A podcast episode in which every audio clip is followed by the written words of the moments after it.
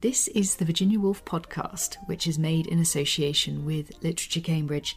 My name is Dr. Karina Jakubowicz, and in this series, I discuss one of our greatest writers with a host of fascinating guests, all of whom are united by one thing they're all fans of Virginia Woolf.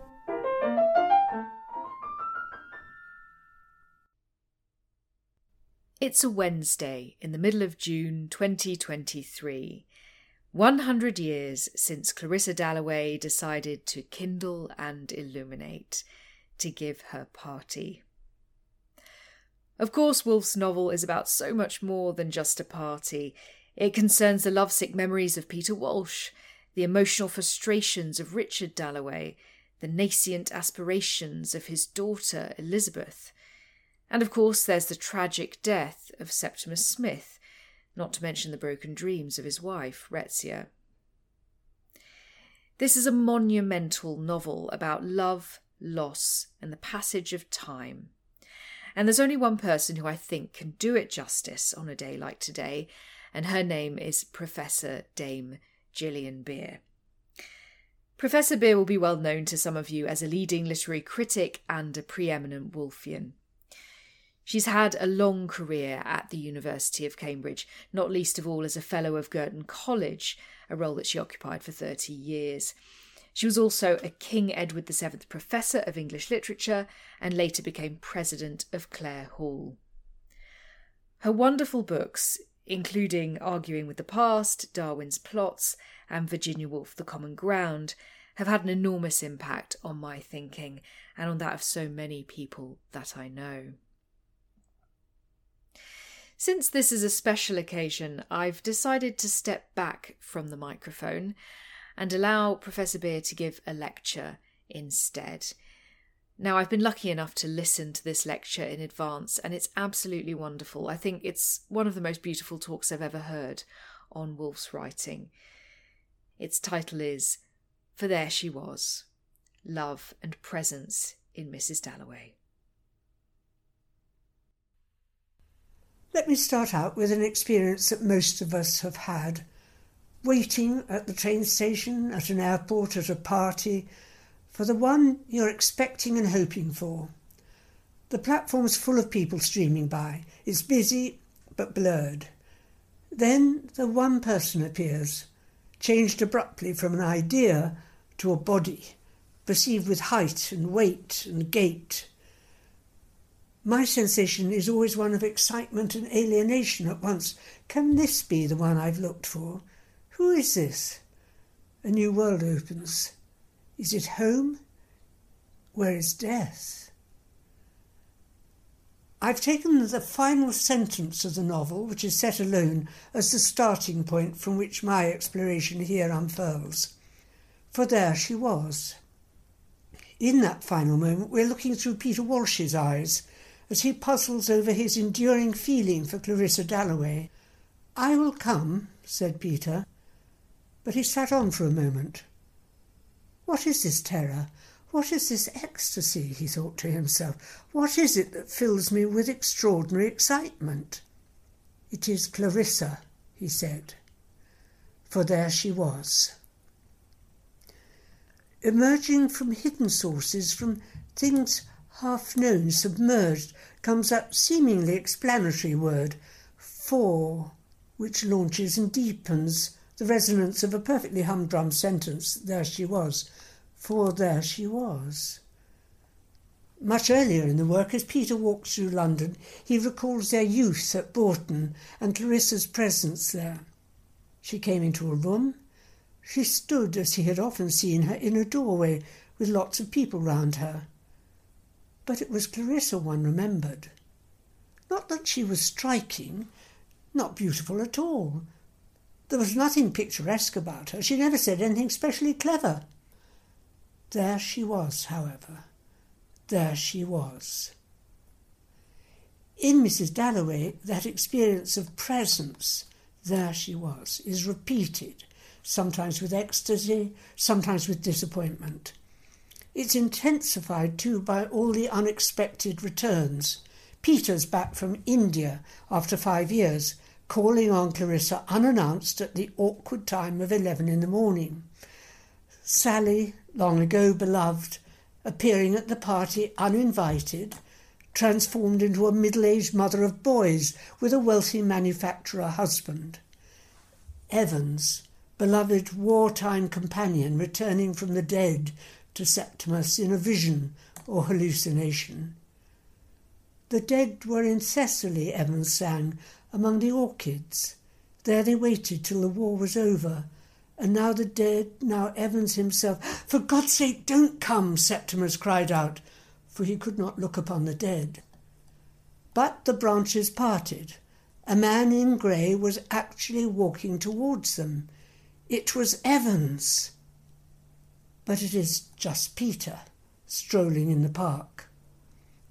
Horror and happiness repeatedly jostle for predominance in the telling of this story.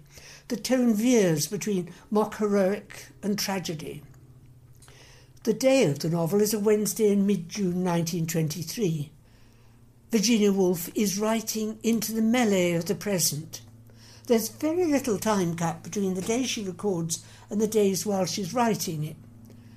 One day here can span prehistory and future extinction.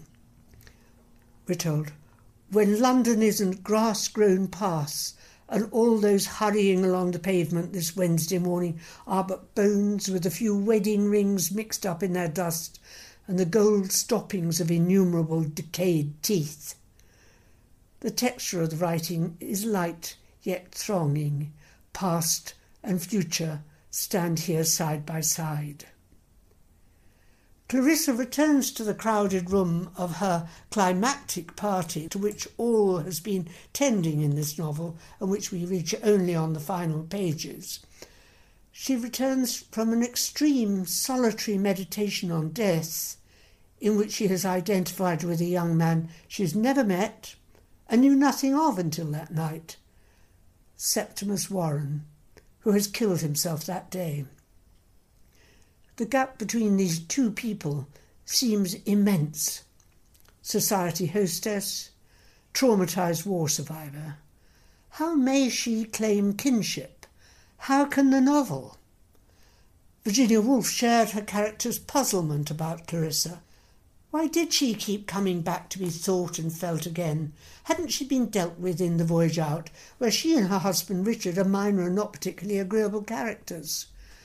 Was she a bit tinselly, Woolf worried as she wrote The Hours, which became inescapably centred on Mrs. Dalloway again? And surrounding that book, Mrs. Dalloway's party has also generated a group of short stories persuasively gathered together by Stella McNichol as a sequence.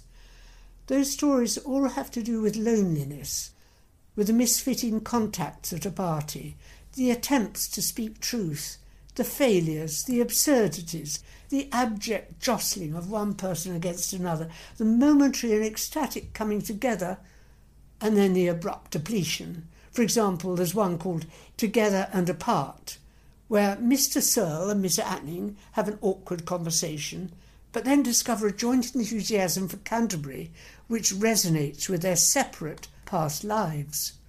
She thinks, of all things, nothing is so strange as human intercourse, she thought, because of its changes, its extraordinary irrationality. Her dislike being now nothing short of the most intense and rapturous love but directly the word love occurred to her, she rejected it, thinking how obscure the mind was, with its very few words for all these astonishing perceptions, these alternations of pain and pleasure. At the party and elsewhere, Clarissa Dalloway makes possible much that she cannot encompass. The novel explores that hinterland and those surroundings, each of them revealed as another centre of being, another person renewed and ravaged. In the course of the novel, the word love is constantly invoked, but it's also constantly repudiated, confronted. It's an awkwardness, an impediment, even a horror, as well as occasionally a rapture. Sometimes it presents as bodily absurdity as when Peter Walsh tries not to think of Clarissa, but, we're told, she kept coming back and back like a sleeper jolting against him in a railway carriage. For Richard Dalloway coming home to Clarissa with a bunch of flowers, I love you, is painfully impossible to utter. Yet, happiness is this, he thought. Though he has not told her in so many words that he loves her, he has held her hand. Into their conversation comes Miss Kilman, the governess of German ancestry, who has engrossed Elizabeth and caused Clarissa terrible jealousy as she sees her daughter Elizabeth withdraw. But it might only be a phase, as Richard said, such as all girls go through. It might be falling in love. But why with Miss Kilman? Love and religion, thought Clarissa, going back into the drawing room, tingling all over. How detestable, how detestable they are. For now that the body of Miss Kilman was not before her, it overwhelmed her the idea. Miss Kilman is the object of love and hatred mixed, from Clarissa, even from the narrator, with her greed and red face and good works and inner intensity. Ah, but she must not go. Miss Kilman could not let her go. This youth that was so beautiful, this girl whom she genuinely loved. Her large hand opened and shut on the table. Miss Kilman there, as you can hear, needs and receives the narrator's reinforcement with that word genuinely, whom she genuinely loved. We're being told that from outside, as it were. She disrupts the surface emotions of the book. Miss Kilman is the disagreeable victim who tests others' capacity for love. She's enclosed, extreme in her suffering, but another war victim, utterly unlike, and yet alongside Septimus and his Italian wife Rezia. Those who are despicable in this work exercise power as intrusion. The ghastly Hugh Whitbread, who forcibly kissed Sally at Bourton and is now kowtowing at court. The two doctors, one the ignorant Dr. Holmes, who thinks Septimus a coward and covertly insinuates himself on Rezia, we're told. Really, he had to give that charming little lady, Mrs. Smith, a friendly push before he could get past her into her husband's bedroom. The other, the expert Sir William Bradshaw, who recognises that Septimus is extremely ill, but who worships proportion and shuts people up, insisting that Septimus must be parted from Rezia and isolated in order to recover. But remember too that that same Bradshaw is working with Richard Dalloway to bring forward a long delayed bill that will acknowledge the deferred effects of shell shock. We can never take a single judgment in a Virginia Woolf novel. The one word love, then, has to cover an extraordinary array of sensations in the novel, here evoked as even independent of language astonishing perceptions, these alternations of pain and pleasure. The question of kinship runs through the whole book, kinship which we often take as having some measure of love. What here is the source of affinity? Is it family, class, memory, London, sexual desire, or simply being alive today in these just post war years where everyone is a survivor. We're told. For it was the middle of June. The war was over, except for someone like Mrs. Foxcroft at the embassy last night, eating her heart out because that nice boy was killed, and now the old manor house must go to her cousin. Grief and property are there tangled together. Clarissa's love for Sally in her youth Septimus's for Evans, Miss Kilman's for Elizabeth, are all same gender. But they have little else in common. Love may ignore gender, even while it intensifies the glories of gender. And death and love are here endlessly entwined.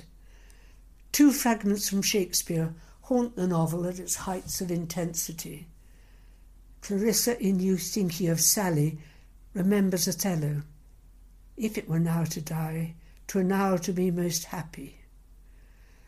And the funeral song from Cymbeline, Fear no more the heat of the sun, comes back repeatedly. Septimus, we're told, goes to war to save an England that consisted almost entirely of Shakespeare's plays and Miss Isabel Pole in a green dress walking in a square.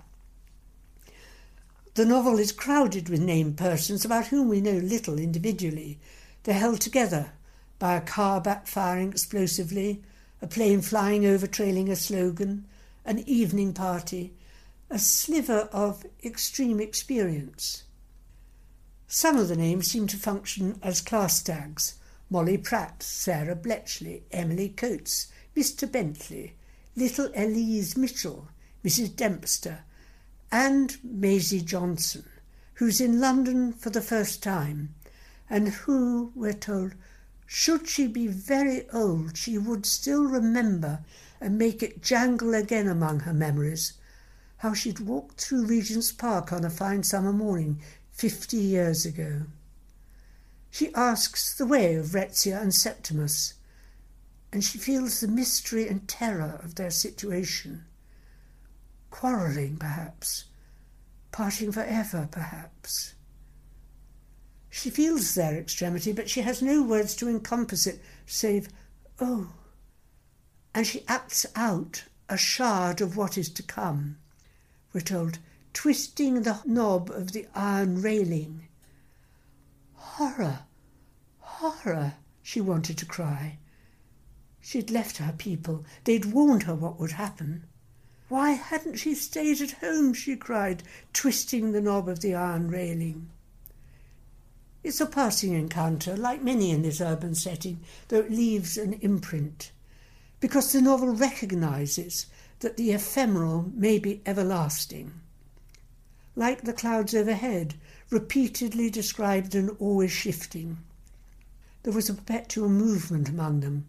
Signs were interchanged when, as if to fulfil some scheme arranged already, now a summit dwindled, now a whole block of pyramidal size which had kept its station inalterably advanced into the midst. Fixed though they seemed, nothing could be fresher, freer, more sensitive. Elizabeth, walking alone and free towards St. Paul's, experiences both the clouds and the noise of the crowd equally as consolatory, indifferent. And those sounds include the trumpets of the unemployed with their military music blaring, rattling about in the uproar. Like the old woman who sings in the novel opposite Regent's Park Station, and she was still there in my youth, the crowds utter words that are indecipherable and primordial, heard by Peter. The old woman sings, Eum faum so, for sweet to emu. The voice of no age or sex, the voice of an ancient spring spouting from the earth. Her love has become a timeless song. We're here with her right hand exposed, her left clutching at her side, stood singing of love, love which has lasted a million years, she sang, love which prevails, and millions of years ago her lover, who had been dead these centuries, had walked, she crooned, with her in May. But in the course of ages, long as summer days, and flaming, she remembered, with nothing but red asters, he had gone. Death's enormous sickle has swept those tremendous hills. The near encounter between the woman singing and Peter Walsh hearing looks far back and as far forward into the time when the pageant of the universe would be over. It's one of the moments of full accord and presence in the novel, expressed as anonymity, grandeur, and indeed absurdity. Another beautifully unexpected is the comic idyll around the making of Mrs. Peters' hat, where Septimus and Rezia work together, finding scraps of colour, laughing, making. I quote, it was wonderful. Never had he done anything which made him feel so proud. It was so real, it was so substantial, Mrs. Peters' hat. Just look at it, he said. Yes, it would always make her happy to see that hat. He'd become himself then. He'd laughed then. They'd been alone together. Always she would like that hat. That distant tense in Rezia's Italian English flings the scene back into the past even as we share in it in its moment now. Rezia will triumph, Septimus believes. She will be with him. She was a flowering tree. No one could separate them, she said. But after the coming of the small girl with the evening paper, there's Dr. Holmes on the stairs intercepted by Rezia, but approaching like a fatality to tear them apart. We're told he could see her like a little hen, with her wings spread, barring his passage. But Holmes persevered. In that endless moment, when Rezia has left the room, Septimus must act to thwart the brute with the red nostrils. But how? He looks round with ungainly and perfect courtesy, itself a kind of love, and we're told, getting up rather unsteadily, hopping indeed from foot to foot, he considers Mrs. Filmer's nice clean bread knife, with bread carved on the handle. Ah, but one mustn't spoil that. It's a moment of the most appalling comedy, in which, about to kill himself, he has to decide to behave properly. When Clarissa hears in the middle of her party that a young man had killed himself, she intuits immediately that the oppressiveness of Sir William Bradshaw has played its part in his fate. The crucial question she then asks herself is But this young man who had killed himself, had he plunged holding his treasure? If it were now to die, twere now to be most happy, she said to herself once, coming down in white. At the moment before his death, Septimus thinks ruefully of the tiresome, the troublesome, the melodramatic business of opening the window and throwing himself out. It was their idea of tragedy, not his or Rezia's, for she was with him. Holmes and Bradshaw liked that sort of thing. He sat on the sill but he would wait till the very last moment. He did not want to die. Life was good, the sun hot. Only human beings? Grounded in the moment, rejecting grandiose tragedy, lovingly at one with his wife, he plunges indeed, holding his treasure. Clarissa intuition matches, it seems, Septimus's experience though that other question does remain only human beings? Clarissa's sudden, unexpected happiness alone in the small room after hearing of Septimus's suicide. Odd, she thinks, incredible. She'd never been so happy. Suggests reconciliation and an opening out. And then comes the grounding moment of unforeseen, possible mutuality. At intervals throughout the novel, Clarissa has observed the old lady in the building opposite, moving about in her bedroom, unaware that she is being seen. Her recurrence, her being there over the years, registers what we're told is the privacy of the soul, and it's filled Clarissa with a sense of the miraculous. How extraordinary it was! Strange, yes, touching to see the old lady the supreme mystery was simply this here is one room, there another. Did religion solve that? Or love? Now an answer seems on the brink of being found when Clarissa parts the curtains. Oh, but how surprising! In the room opposite, the old lady stared straight at her, she was going to bed. The gaze seems at last mutual. But the passage leaves still a doubt.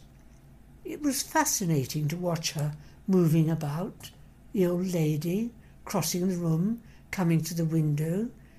Could she see her?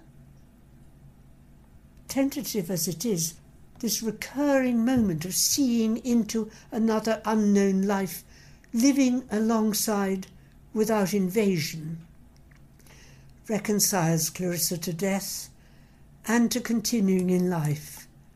She thinks she must assemble, and she came in from the little room. The final scene of the novel is between Sally and Peter until the last sentences. Then all the unknown, half known others, alive, alone, and together, dead, alone, and together, across time, assemble with Clarissa. For there she was.